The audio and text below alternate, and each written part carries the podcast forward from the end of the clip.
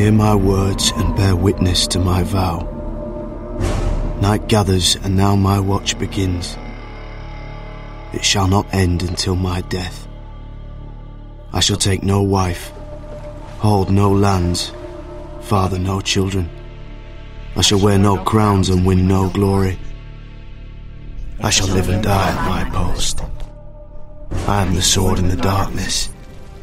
I am the watcher on the walls. I am the shield that guards the realm of men. I pledge my life and honor to the Night's Watch. For this night, and all the nights to come.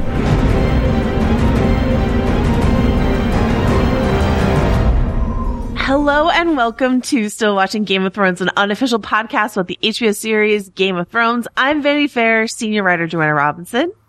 And I'm Vanity Fair chief critic Richard Lawson. Each week on this podcast, we like to break down the latest episode of Game of Thrones, hand out some awards, chew it over, discuss what's going on. We are at the midway point through season eight, which means we will be discussing everything up through season eight, episode four, The Last of the Starks, written by D.B. Weiss and David Benioff and directed by David Nutter. Uh, we will not be spoiling anything that happens after that. Um, we are just here to talk about this supersized third to last episode of Game of Thrones.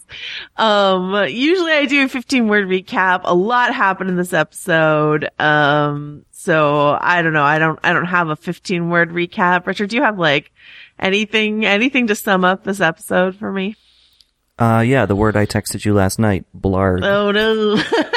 yeah, we weren't huge fans of this episode. And I know like last week when I said some stuff about, um, the Dothraki uh, at the Battle of Winterfell. Uh, I got a lot of bad reviews on all of my podcasts across the iTunes spectrum for just one of my takes last week. This this week I'm going to be even a little bit more critical. So, uh, just to warn you, that's where we are. It's our headspace right now. We'll find some good to mix in with the bad, but um, if you're here for like an uh, unfettered praise of this episode, this we are not the critics for you this week. So. Um, all right. So we're going to start by handing out some awards before we get into discussion of the episode. I will start with my obvious MVP of the episode, which I think is David Nutter, who's the director. This is the last episode of Game of Thrones. David Nutter will ever direct. And I really, um, in our countdown that we did, grew to have a really strong appreciation for David Nutter, uh, what he excels at and what I think really works in this episode um, are really intimate emotional beats. And I, like, I've heard, I watched the making of for this episode. Um, one moment that I really liked, uh, in this episode is you get Sansa, um, sort of crying over Theon on the funeral pyre. And I thought Sophie Turner did an amazing job with that shot. Um, and I was watching the making of and she was like, Oh yeah, David Nutter before that take walked up to me and said all this devastating stuff. And she said what he said. And it was sort of similar to what he said to get John Bradley to give that great crying performance in the first episode of the season. And I was like, man, David Nutter just knows how to saunter up and make an actor weep right on cue. So, um, you know, all for all that intimate, like party scene at Winterfell, one-on-one sort of stuff, I think he did um, a really good job. So my obvious MVP is David Nutter. Who do you have for an obvious MVP, Richard? Well, I agree with you on Nutter. I think it's a very well directed episode. Um, but my obvious MVP is a begrudging obvious MVP, and I think it's Euron Greyjoy because Mm. like he did a big bad thing and apparently fooled some of the greatest you know strategic masterminds on the continent in, you know pretty simply uh and took down a big old dragon so i'd have to you know i don't like him but i'm gonna give it to him anyway By hiding behind a rock. Yeah. Um, we can't give it to his dentist because I don't know if you clocked that close up of his teeth. But yeah, in terms of people who did consequential things in this episode, it's hard to argue with Euron Greyjoy. Um, all right, then we're going to do a sneaky MVP, and uh, this one I'm going to give to Tormund, who I don't give a lot of credit to generally. Um, but he, and there's some stuff he does in this episode that I don't like, but the fact that he is ready to rehome Ghost, who has been treated so poorly in the North, um, you know, makes me love him. He's gonna, I know that he's gonna be way better to Ghost than Jon ever was. So, um, I will, I will give it to, to Tormund for a well-timed adoption of a pet. Uh, Richard, Richard, who's your sneaky MVP? Well, yeah, Tormund also has one really great eyebrow raise in this episode that I that I really liked. Um, but my sneaky MVP is he's a he's a classic of mine, but he did some sneaky stuff briefly in this episode. I'm going to give it to my boy Qyburn. Mm, yeah, it was good. strutting out of that castle. That was a huge position of prominence for him to take. I mean, I know he's now hand of the queen, but like, you know, he's really worked his way up in the world in King's Landing, landing while staying staying true to who he is, which is a weird, slithery, snake, snaky creep. Yeah, creepy as ever. A nice, he, it wasn't like exactly a deep V, but he was just showing a lot of collarbone in his robe, just like out there and exposed on that field there. So, I'm going to spoil it and say that he's my best dressed of the week too. oh, nice. All right. uh, well, we can just flip right down to that and I will give my best dressed, who is, um, Brienne for like kind of a similar look, uh, a robe and outside look kind of thing, you know, when she goes out to stop Jaime Lannister for making a stupid mistake, uh, she's wearing this robe, which might be like, I don't know, the first kind of terry cloth robe-ish we've ever seen on Game of Thrones, and it looks pretty great. Um, all right. And then, uh, we also want to do our best quote from the episode. Richard, do you want to go first? Yep. Well, speaking of uh, our friend Tormund, I'm going to say, which one of you cowards shit in my pants? which is such a good sort of deliberate cell phone. The joke being, I shit in my pants, but I'm going to blame it on somebody else. Yeah. There's a, I just liked it. there's a similar-ish, not same joke in Endgame, but like it's a, it's a really, it's a solid, a really good joke, well delivered. Um, my line is not so much, my quote is not so much like for the words themselves, but, um, how hilariously quickly they're undone, which is, uh, when Jon Snow is telling his, his big secret to his siblings, he extracts you know, their word that they won't share the news. And Arya goes like bright and clear, like, I promise. And Sansa goes, I promise. like she, she kind of mumbles it. Uh, we find out why because she gives up that secret right away. Ned Stark kept that secret for like 18 years. Uh, and Sansa couldn't keep it for a scene. So good job, girl. All right. Um, and then we're going to do a ship. My ship here, which is this, you know, we usually pick like two people that we're either rooting for romantically or like rooting for them in a, an inanimate object to get together or something like that. I, um, usually try to go like quasi romantic in this, but I'm going to go, I got really mad, um, at Tyrion Lannister in this episode, not throughout the episode, but briefly when they're playing that drinking game and he says that virgin comment to Bran and I got very, very mad.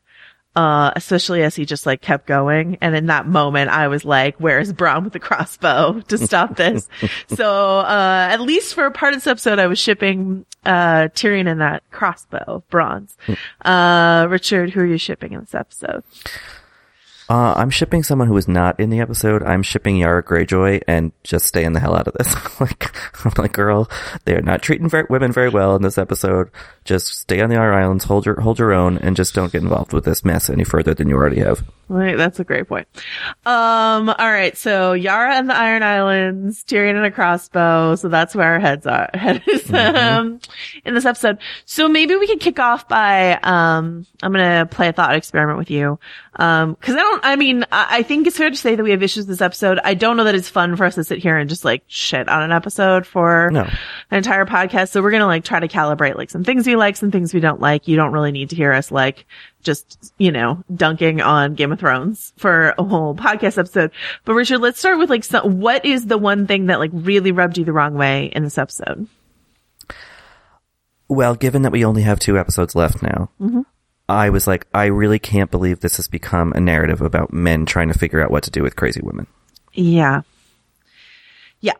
Uh, this idea of like Mad Queen Daenerys, Mad Queen Cersei, uh, temperate, reasonable ruler Jon Snow. My fingers, which has never yeah. felt which has never felt that i mean like it, it's it's no shade to Kit Harington or anything but it's just like Jon has never been that compelling of a leader and there was even a line in this episode where there was it was it Varys who was like people are drawn to him or maybe Tyrion said it but I think it was Varys. But like, and it's like, but why exactly? Like, I understand he has this lineage or this supposed lineage, and every, and he's you know he, he he led the Night's Watch for a long time and has had some you know success in that. But like, I don't know when you just have these two much more commanding. I guess they had this kind of intertextual conversation about like, yeah, people prefer a man. So maybe that was the show commenting on its own dynamic, but I don't think it then needed to play that dynamic out so literally, I guess. I I'm really hoping that the show is headed towards a, a an overall commentary on this. Mm-hmm. Um, that is my hope. If it's not, I I don't even know what to tell you. And based on the evidence of this episode, I don't even know what to tell you. But that being said, I think what they're really invested in um are head fakes this season. And so uh, I'm hoping it's sort of the point. um you know, they, you know, Tyrion says something, or, or I think it's Varys says something like, um, has it, has it ever occurred to you that, um, a man who doesn't want the job is the perfect man for the job or something like that? It was just like, it seemed so pointed. It seemed like they, they laid it on so thick, especially that sequence in the party when Tormund's like praising Jon for riding a dragon uh, he's a madman, he's a king, when like Daenerys just saved Tormund on a dragon back at the end of season seven, how quickly they forget. So like, I feel like they're trying to make that comment. Yeah. But I don't know how to reconcile it with the arc they seem to be pushing Daenerys on. So I'll just be very curious to see how that all pans out. Um, yeah. Yeah. And like, you know, you saw this kind of inequity you know, in, in other parts of the of the episode where you have Brienne all of a sudden becoming the weeping you know, girlfriend saying don't go to war, you know, which just felt very out of character for her. And then you have Sansa in this bizarre scene with the hound, like sort of saying like that good that she was right. so brutalized by Ramsay yeah. because it turned her not into a little bird. And I was like, I don't know if that psychology tracks at all. You know, like, I don't know. I just, like, I just felt like this episode, for the stuff that they were deliberately trying to comment on, there was other stuff that felt like accidental, you know, kind of marginalization or, or just sort of mischaracterization of female characters that we've now invested a lot of time in. And then to have the episode end the way it did with Missandei dying, who is not only one of the women characters, but also one of the very, very few people of color on the show. It was just like, ugh, really guys? You know, after all of this, this is where we're going to go with two episodes left. They could totally re- reverse course and, and fix things, but like, I don't know. I did not feel um, confident after the end of that hour and 20 minutes. Yeah, someone um, someone put it really well. Um, one of my um, podcast listeners said something like, um, "I liked the scene between ha- the Hound and Sansa as like an in-universe moment. It felt like actually fairly true to who those characters are as they are now." Mm-hmm. As a scene written by an all male writing staff in 2017, 2018, uh, it gave me a lot of pause, basically. Mm-hmm. Do you know what I mean? Like, and I, I was totally. like, thank you yeah. for articulating my issue because like, I don't think I can watch that scene and say, I don't think the Sansa as she exists in the show or the Hound as he exists in the show would say either of those things because I don't know. I, I it, didn't feel that off to me, but it made me so very uncomfortable. Um, and that, you know, for her to essentially, um, as our colleague Sonia Saraiya put on Twitter, like, thank her rapist. I mean, you know, it's just sort of like, mm-hmm. it's, and I've never been comfortable with Arya, uh, with Sansa feeding Ramsay to the hounds as like a healthy choice for her to have made. That felt right. like a further, um, damaging choice to have made. And I don't think the show has ever grappled with that. Sansa is, uh, distrustful. So it's not like she's like, got no, um, you know, repercussions from, from, but there was just like a couple other, like there was the comment from, um, Daenerys too, where she's like, your sister isn't the little girl you grew up with, not after everything that's happened to her, not, not what, not after what they've done to her. Which was another like sort of pointed comment about Sansa's sexual assault that I just, um, and I was like, how far and wide has the news of Sansa's sexual assault spread? Like, I mean, I guess Right. Ramsay put in a letter, but it was just uncomfortable for me to have these other characters talk about it. Um, and then, yeah, and then to lay my 2019, uh, social issues over the episode myself, I will say the moment that really struck me was, um, the execution of Missandei. And it's not that, uh, you know, we're in the end game now. Characters are going to die. A bunch of people were complaining last week that, um, not enough people died at the Battle of Winterfell. I wasn't really one of them, but people were complaining about that. And so, Um, you know, it seems silly to com- then complain about a character dying, but like, I've been trying to figure out whether or not I think what happened to Missandei was, was fridging and fridging, if you're unfamiliar, if listening and unfamiliar is, um, you know, it's, it's a comic book trope or, but that extends to a lot of other, um, pop culture items and it, uh, you know, it's basically the, hurting of or killing of an underdeveloped woman character in order to motivate like the man in her life. And you know, what's certainly true is that Missandei dies here and then, um, the camera pulls quickly to Grey Worm's anguished face. So that's, that's a true thing that happens.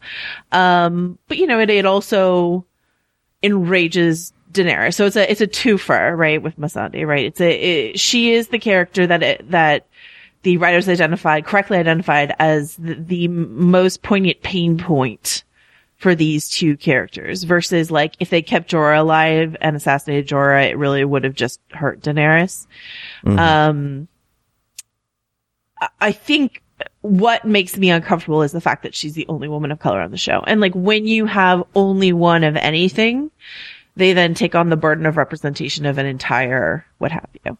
Um, mm-hmm. I wrote about this last night. We've got some, we're going to have some other people write about it for Vanity Fair because who cares what me, a white lady, has to say about this really, but like, um, yeah, I mean, I, I don't know it's fridging. I just think that it, it feels like you have to, when you, when you have been as, um, inconsiderate as Game of Thrones has been, um, in terms of casting a wide net, um, as to what people look like in your cast, then you have to be very careful what you do with your 2 mm-hmm. characters of color, Grey Worm and Missandei.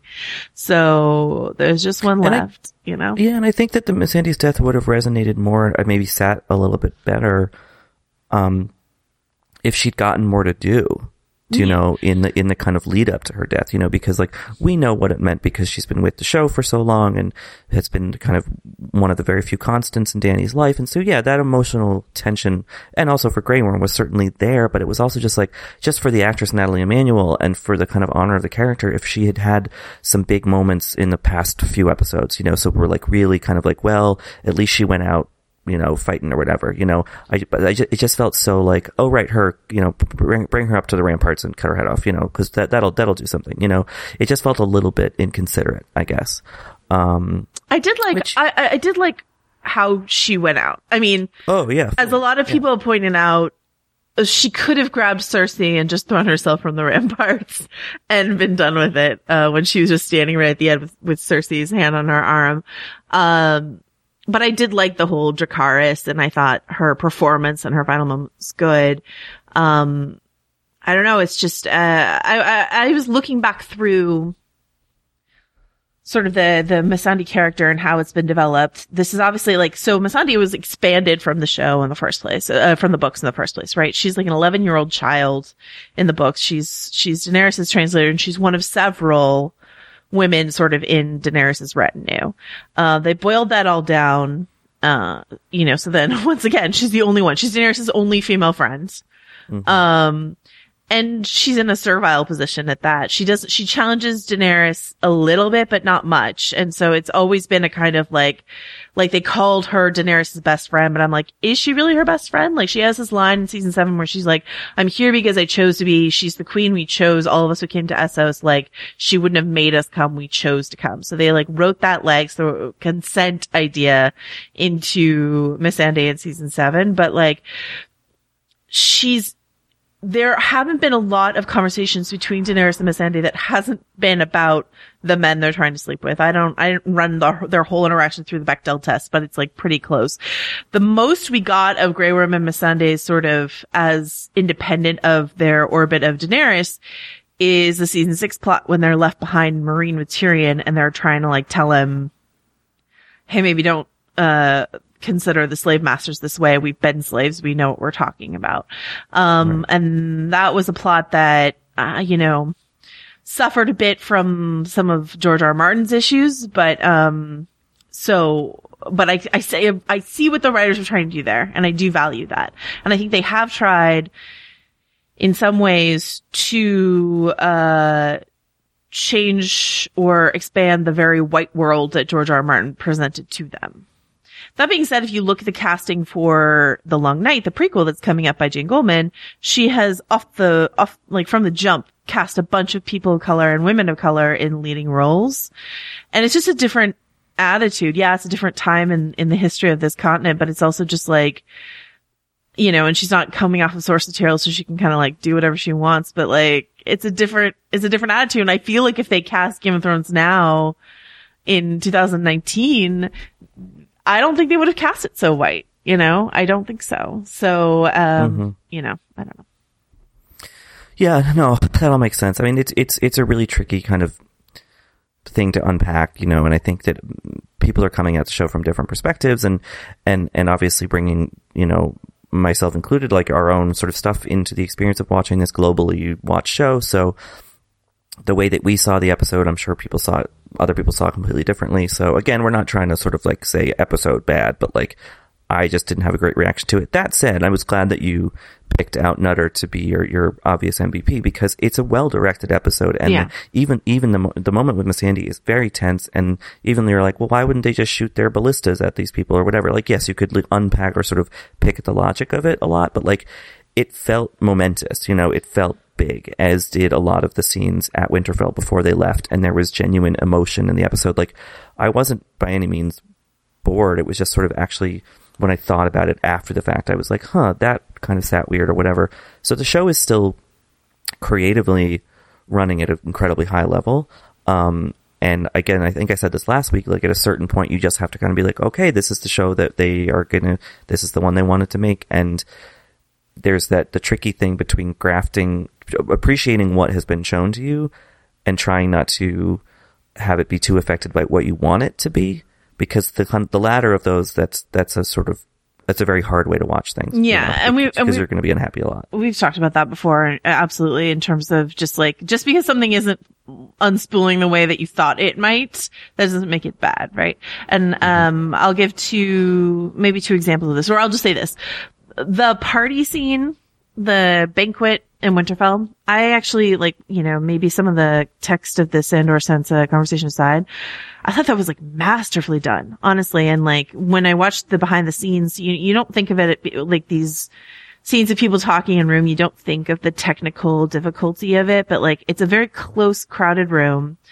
There's, if you rewatch that scene, which is a long scene, um, there's a lot of interesting continuity things that they do. I mean, first of all, uh, if you've been looking on Twitter, you will know already that a Starbucks cup snuck its way into that scene, uh, which I feel bad for them for that. You mean Starbucks? yeah, the Starbucks coffee was sitting in front of Daenerys at one point, and I feel bad for them that that happened because it doesn't diminish what else they did. Okay, we want to talk about uh, people's complaints about how the battle scene was lit last week. Um, the lighting in that scene, which is like from all the candles in the room and the light boxes that they built sort of underneath the candles to make sure that you could see everyone and everything and every expression is beautiful. Really, really Yeah. good. David Franco is the DP on this episode. He did a great job with that. And then they, what they fed into it is you've got these little, you know, you've got these little groupings, right? You've got the like Tyrion Pod Bran Jaime grouping. You've got Jon and the Wildlings. You've got all this sort of stuff.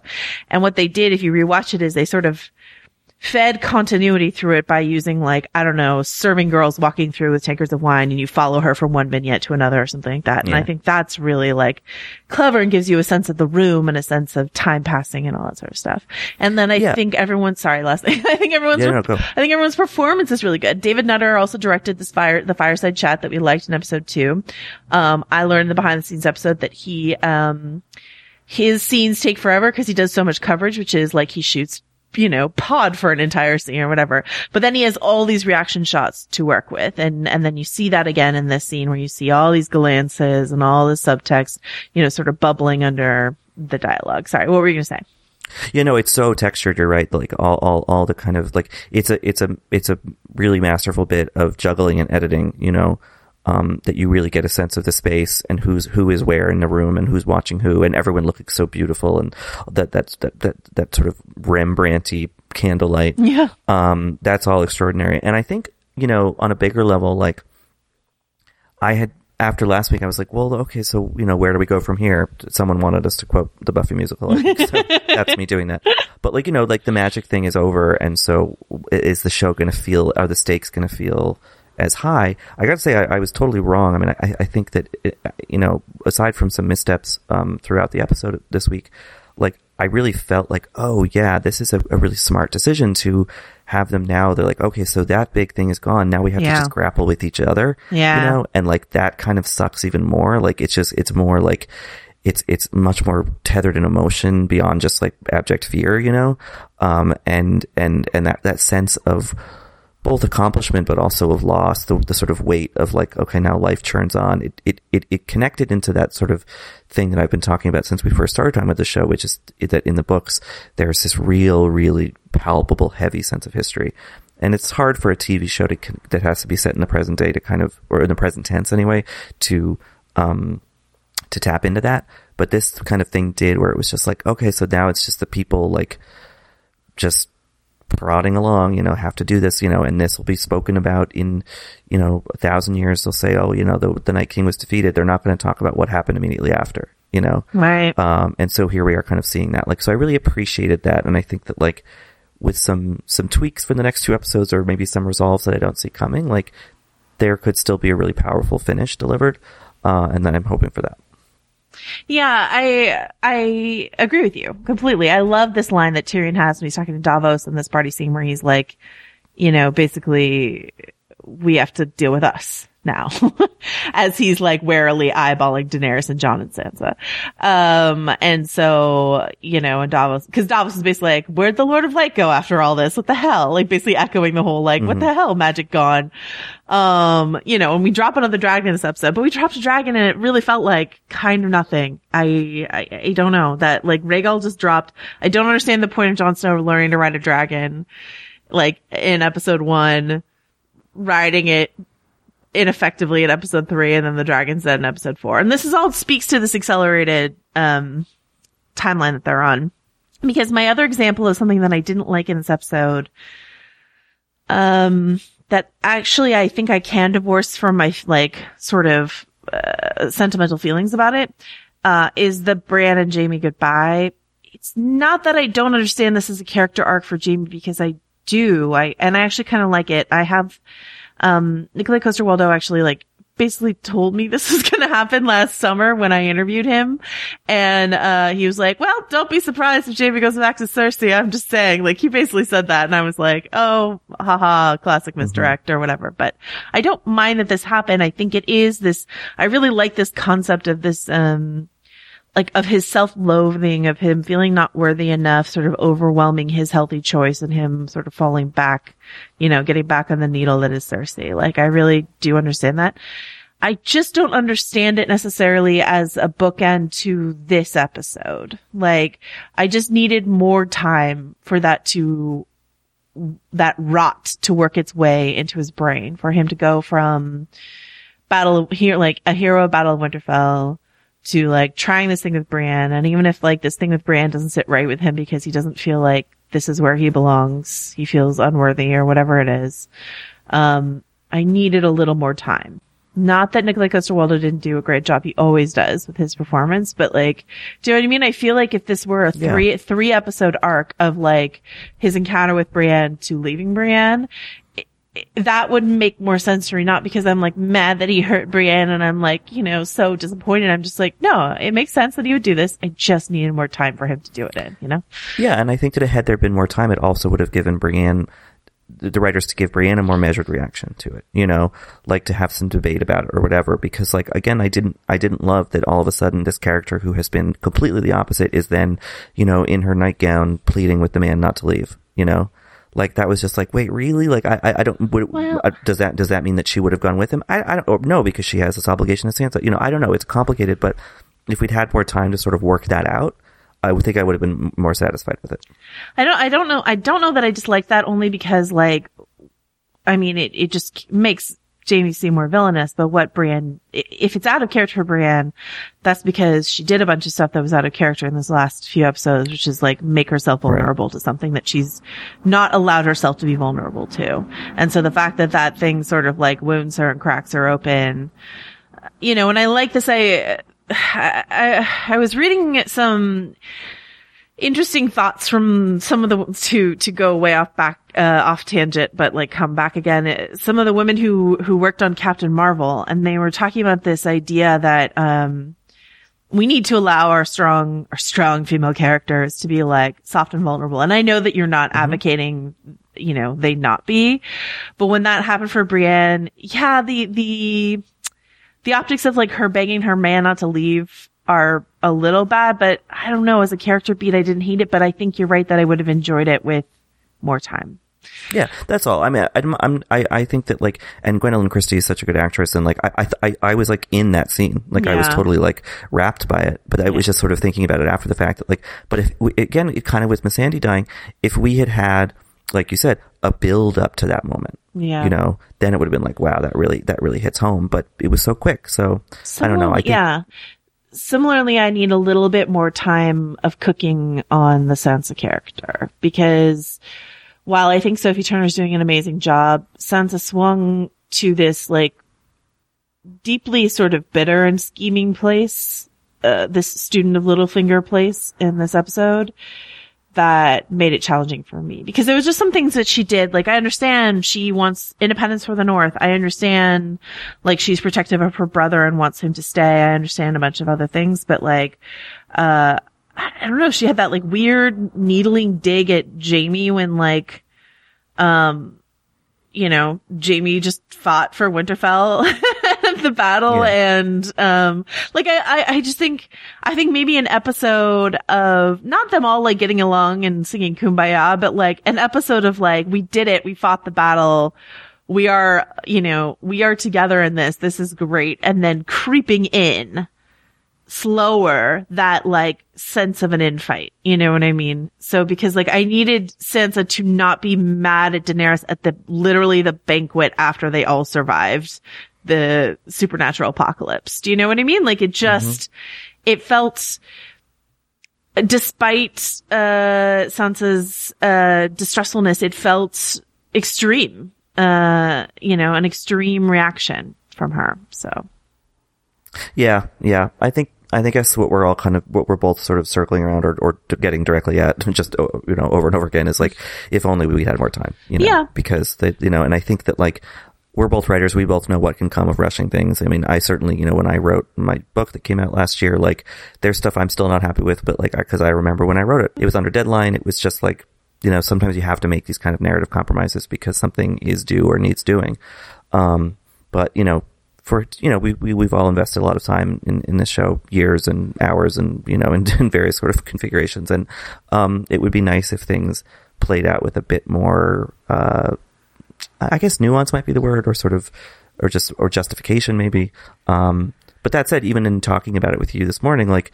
I'm like, yeah, there were some really good moments, and, and, and regardless of what their characters were doing and whether or not every actor in this episode is great. Like, I think every performance is so sharp and really emotionally well realized, and like, just you know, I, I really like watching Sophie Turner and Maisie Williams now because it's like, wow, you were such kids when this show started, and now you're, you're like two of the best performers Yeah. on the show, and like, you know, um, I I did like the Arya moment with with. Gendry. You know, Yeah. I thought that was strong, and I think I like her and the Hound trotting off together to you know, well, we I think we're pretty sure where they're going. Um, you know, I think that that's all um because they both have scores to settle in King's Landing, and you know, I think that's all well done and kind of bringing us back to earlier seasons. So you know. I know, my, we're- my, my initial word might have been blarg, but like there is good stuff here. I'm sorry if anyone's listening to this and feels like they're balloon deflated. You know, uh, we're not trying to like ruin anyone's enjoyment of it. It's just like you know there were there was definitely some stuff to talk about. No, and there's people that, you know, really like this episode and I'm not here to take that away from them. But when, I guess, you know, to circle back to that, I need more time thing, Arya has, uh, ends a scene by insisting that Jon tell him who he is, tell them who he is because they're family. She's like, we're family. We're the last of the Starks. We're family. You have to tell us who you are or tell us what's going on or whatever.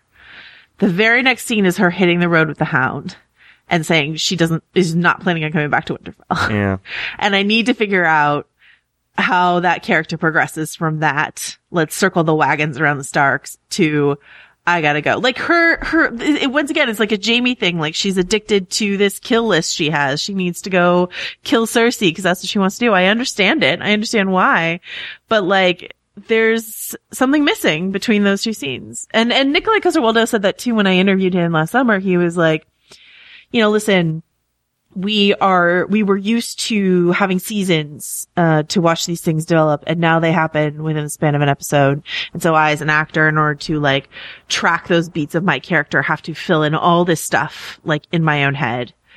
Um but i think for me as a as a watcher at least as like a close watcher you know, you might not notice that the, that Arya thing the first time you go through the episode, but when you go, th- because you're just like, uh, oh my God, what's happening? And it's like all going so fast and the performances are good and the visuals are dazzling.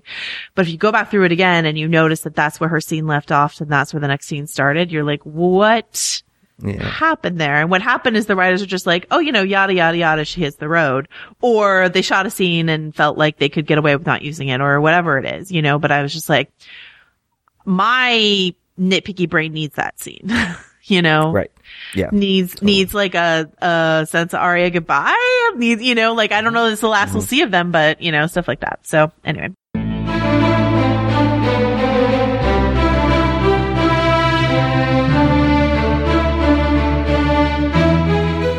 Well, uh, I don't know if you noticed this episode, but, uh, another dragon died, and that means, of course, we have to have our dragon queen, Paula Fairfield, back on the podcast to talk about the death of of Rhaegal and some other things in this huge episode.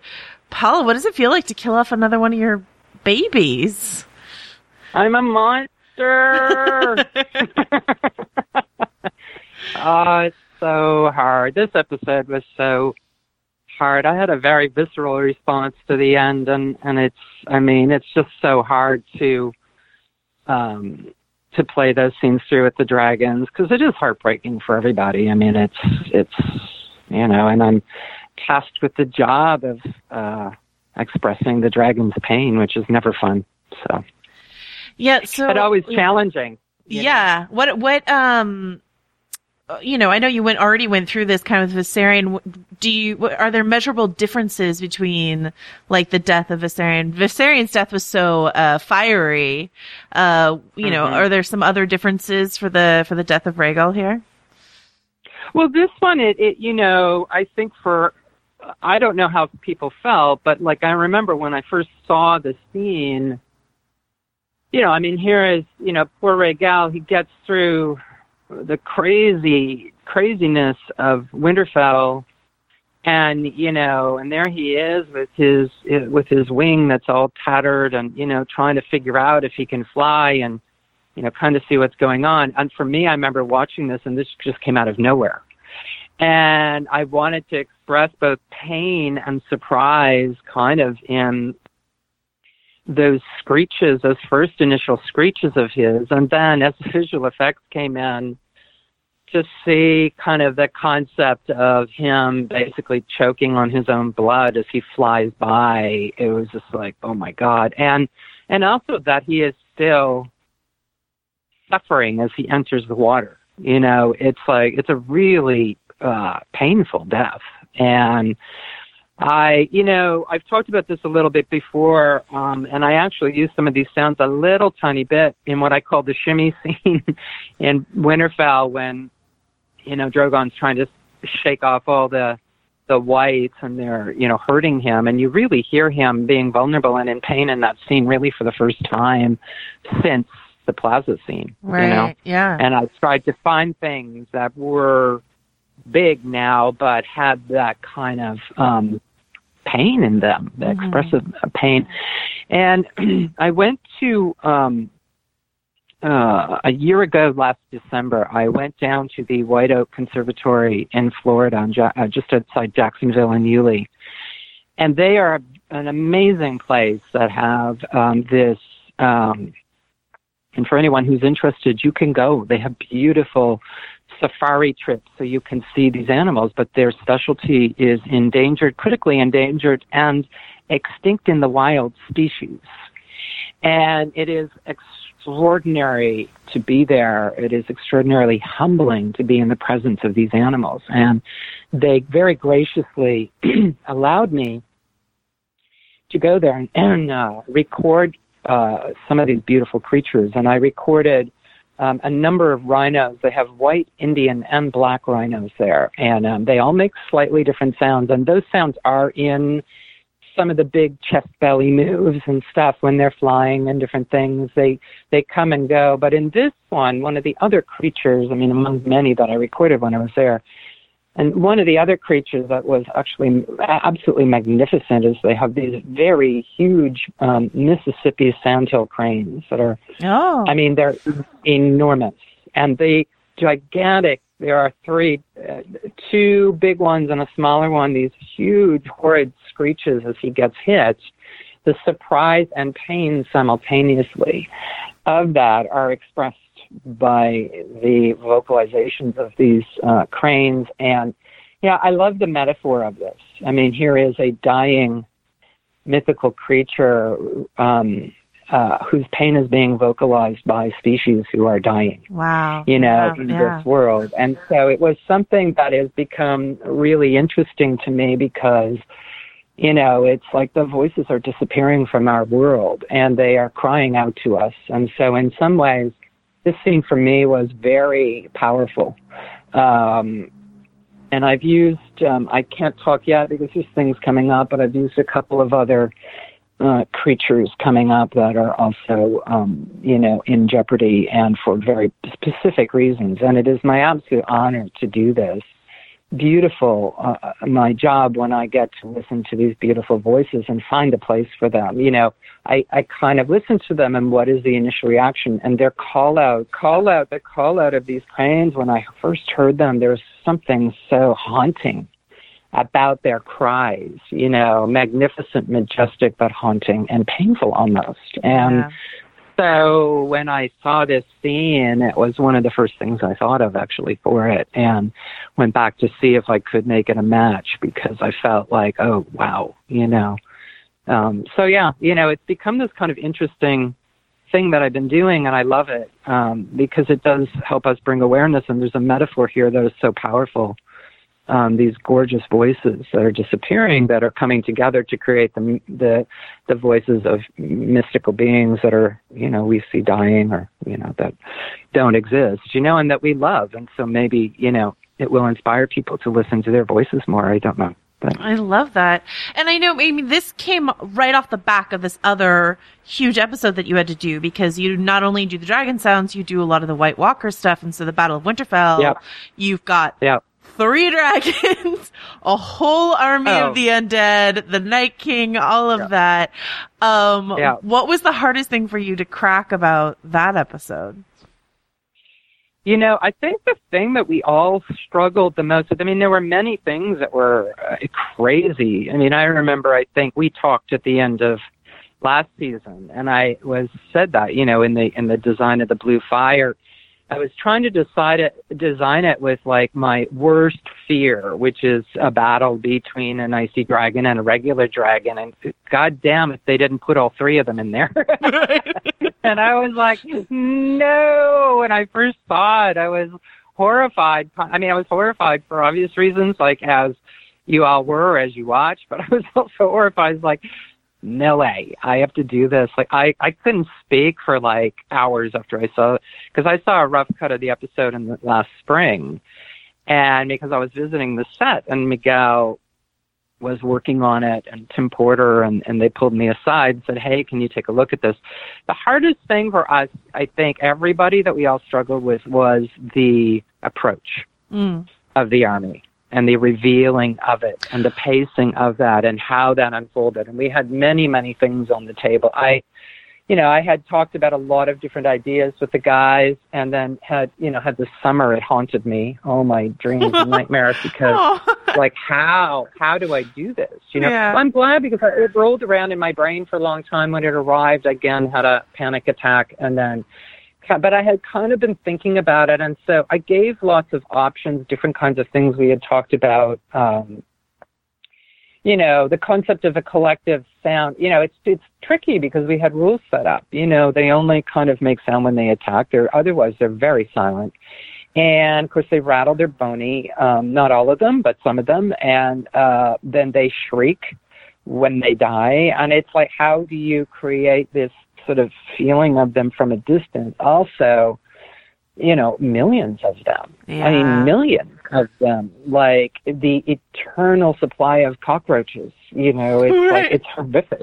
wrestling, and it's wrestling what in the does that- darkness. Yeah. Wrestling in the darkness. What is that? And you know, a lot of people have talked about battle strategy, but it's like, who the hell would know? I mean, they didn't even know how many there were.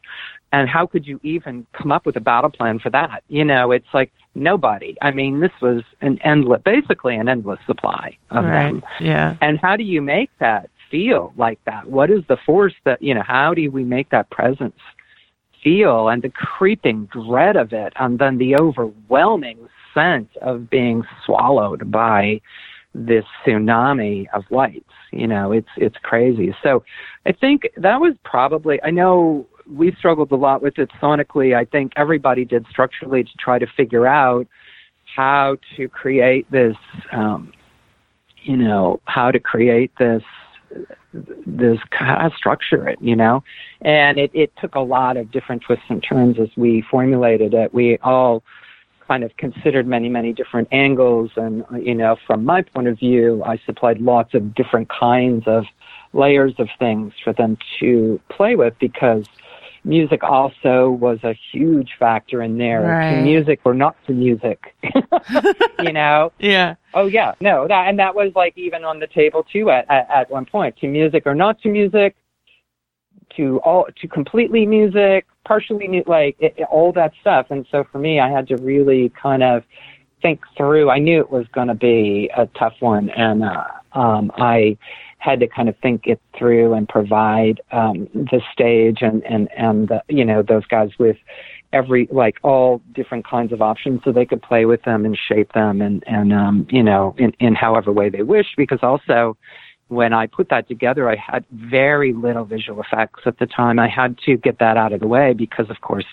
what else I had to deal with which was the dragons and the weather by the way which was something unexpected but fabulous I had so much fun with the weather um but the weather played a huge mark because the point of the weather was that the Night King was trying to confuse and keep the dragons from seeing what was going on and Right. confuse everybody. Yeah. And you know, but the weather itself as a sonic texture was fantastic and allowed us to kind of shift from land to air in these kind of beautiful ways. And you know, and it all made sense because we had established all this stuff with you know the White Walkers from you know especially um, I mean in, in a number of places, but especially Hardhome, we saw their command of the forces of nature. So it, it worked really well with that, and it was just became this other kind of entity we had to play with. So um, yeah, it was crazy. I mean, it was, but I was you know it's like after all these years and stuff, I was ready, and I felt good that.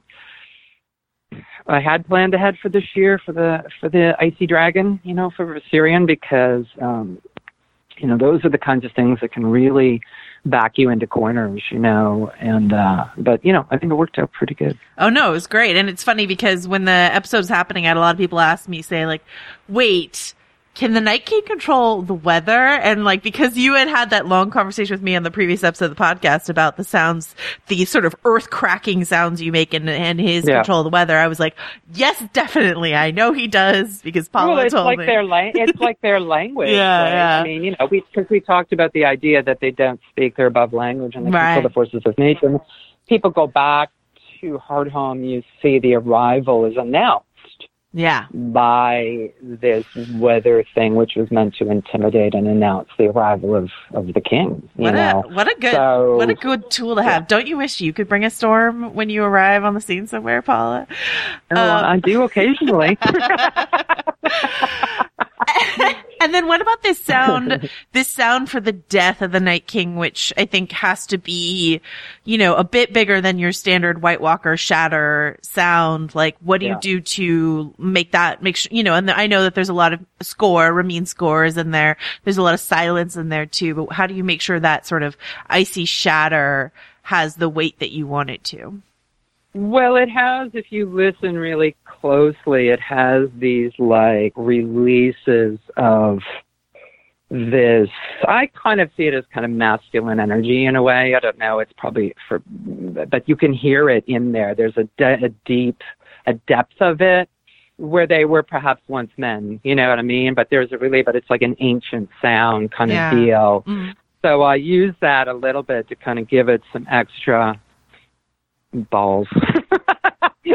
but you know, some extra um, some extra gra- gravitas as they as they dismantled and the um, kind of deanimation began for uh, all of the whites. You know, as as they were as they died, so did everybody. You know, the the kind of um, the connection. You know, that kind of Yeah. connection that kept them alive through that energy that that that centered from the from the Night King kind of went out and uh, and everybody.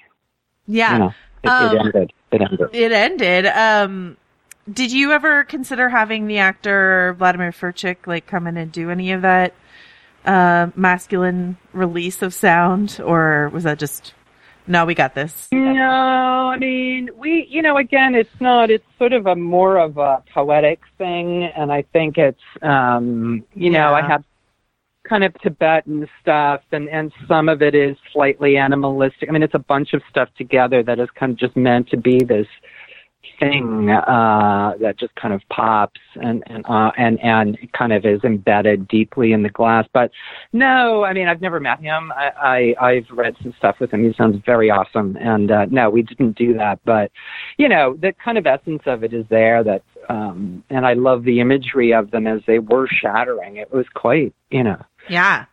very. Uh, you know, if we want to kind of draw parallels to what's happening in our world, it's a very interesting uh, metaphor. okay, so speaking of real world parallels, um, I, you know, I, I just want to preface this by saying I have your permission to ask you about this. So we're going to talk about this, which is that you put in all this work. You, you are haunted for an entire summer. You work your ass off for Battle of the Winterfell.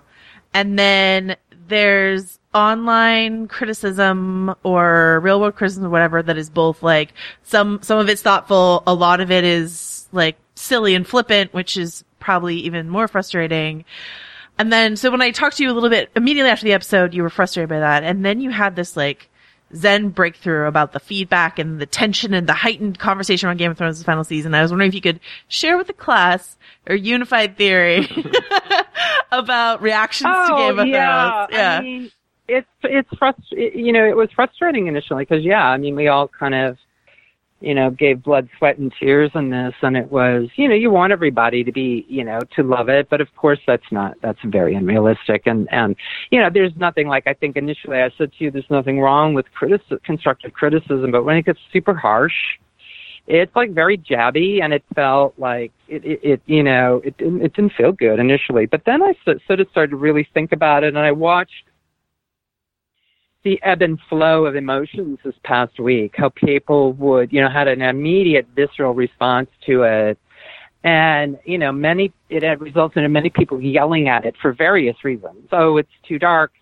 It's too this, it's too that. You don't like this, we don't like that, you know, whatever to, ah, you know, I watched it again and now I feel this. And then, you know, you could watch people's emotions kind of shifting and changing, you know, and I, I, I found it fascinating and I started to really think about the fact that, you know, our world is horrible right now. It's, it's, it's, it's really horrible and it's, it's, it's really, I think we all feel a sense of being slightly out of control. We can't control what's going on. There are bad things happening around us.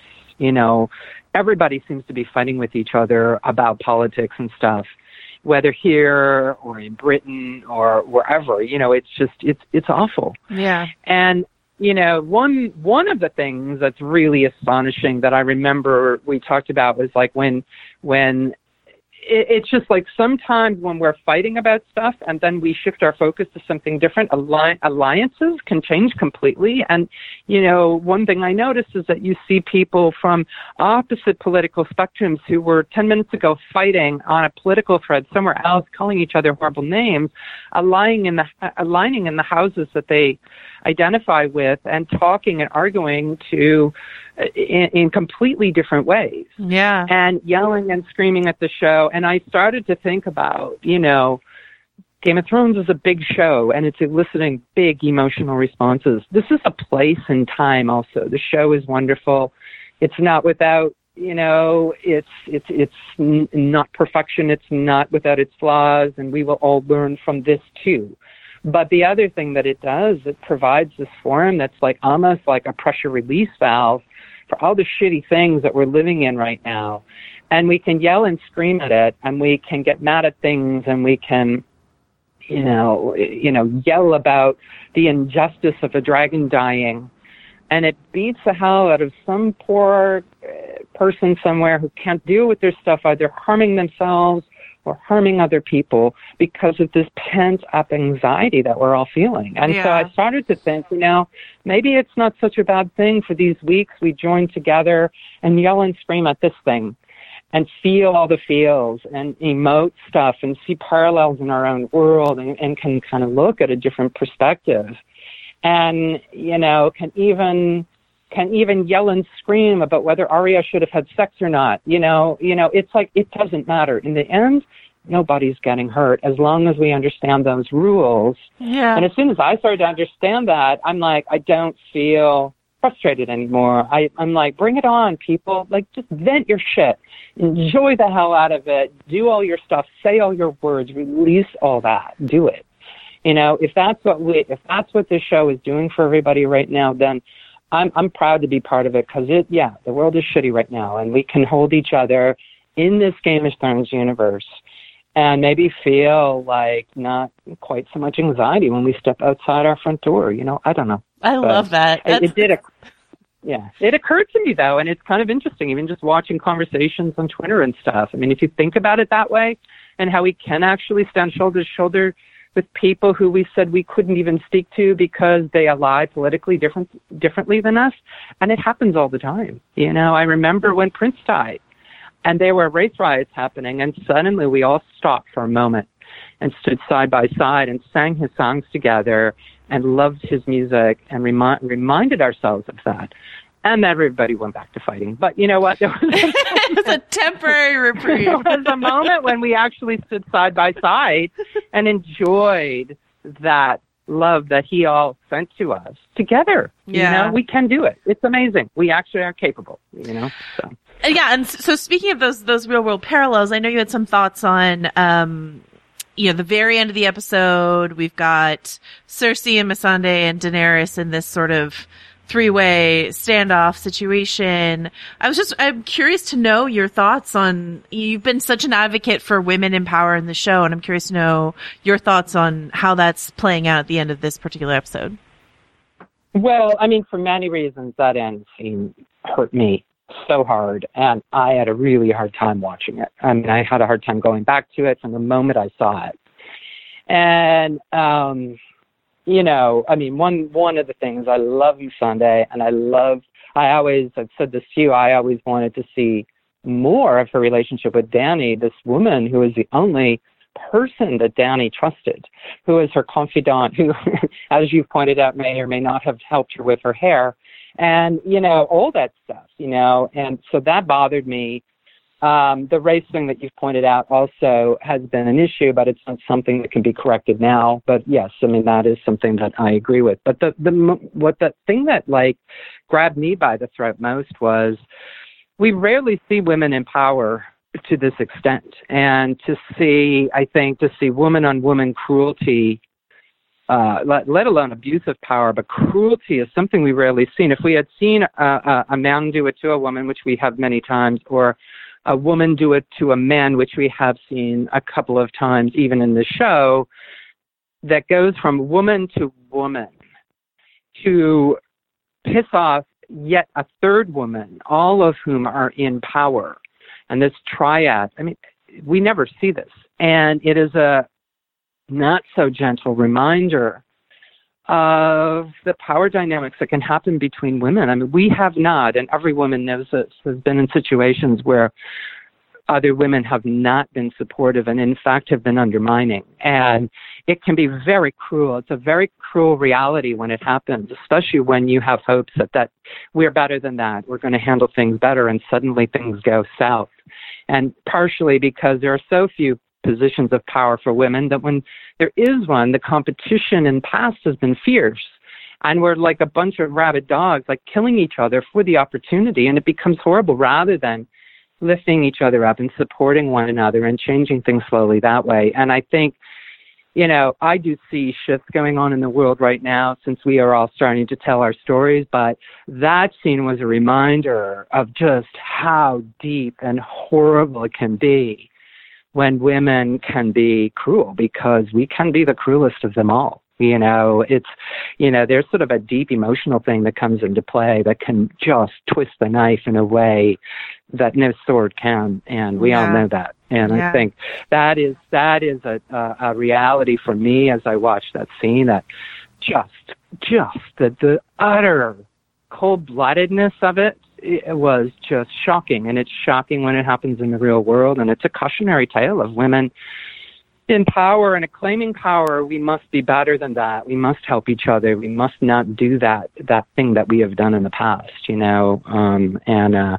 anyway, it was just a thing that hit me very hard. Like I said, it was my absolute visceral response to the scene. Yeah. I think I think You it's I think it's huge. I think that I know that I had maybe maybe the strongest reaction to that than any other thing I've seen on Game of Thrones this season, and there's been so much happening Yep. this season. Yeah, I, I agree with you. Yeah, I agree with you. Absolutely, absolutely. it's funny because you know there were all these complaints last week of like, oh, not enough people died at the Battle of Winterfell, um, and then it's like it's not volume, it's it's sort of its execution, right? It's it's uh it's a significance, and that Missandei death, like it does mean more to me than. Um, even Jorah, who's like a character I love so much just because of all Yeah. the complex things and that the, the show, the episode has sort of space for it. And I have my, um, issues with it, and then I have my emotional Yep. investment in it, and it's all very complicated, Yep. which is sort of like, you know, Thrones. But that's what I think at that's its most what powerful. Does. Yeah. It makes you feel uncomfortable and look at things in ways that you may not wish to look, but you must. And you know, I also have always seen Missandei. I mean, um, you know, she's such a gorgeous beacon of light. And in some ways is the thing that keeps the the, the cap on Dany's you know, like Dany's dragon fire and and now Yeah. the cap is gone and what happens? You know, it's like so it, it you know, and she always has been that beacon, even though her role to me, I always, always, always had wished it for it to be larger, that we would know her more, that we but I also know that it's also very different from the books.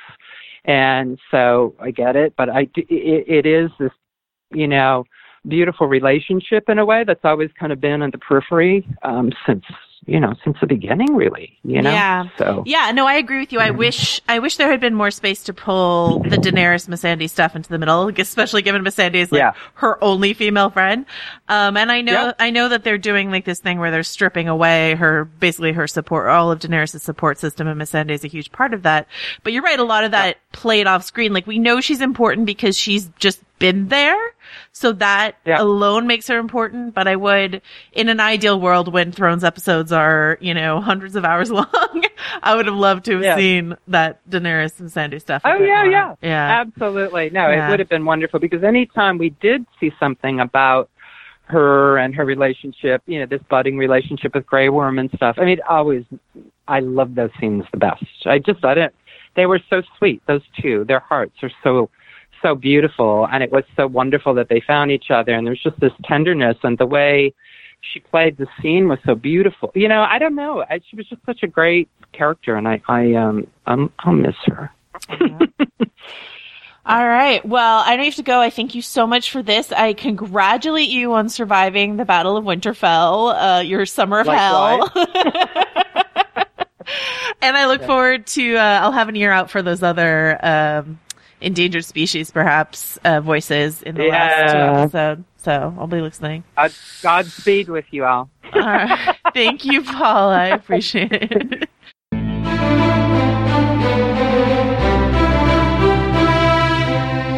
Just really quickly uh, before we go, uh, Richard, can you tell me sort of like what you're hoping for, uh, you know, in the next episode or the next two episodes, uh, that will make you feel like uh, Game of Thrones is landing on on track to where you want it to be?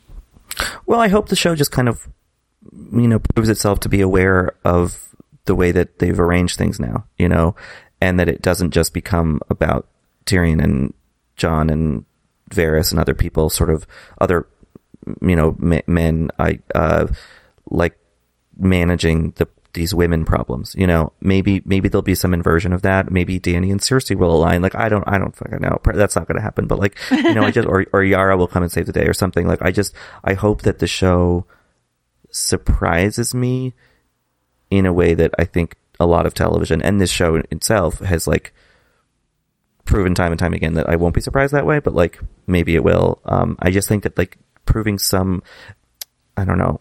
I, I in, a, in a weird way, I feel like they're losing allegiance to Dany, and I hope that that doesn't bear out. Yeah, that's interesting. Um, and I will just say that I, I hope that they do surprise us in the end and the things that we think we're seeing are not what we think we're seeing, but not in like a rug pull kind of way, but just sort of in a, in a narratively satisfying way. That's my hope for the end of Game of Thrones. Mm-hmm. I kind of want it to be messy, but I want it to make logical sense. So, uh, you know, let us hope for that.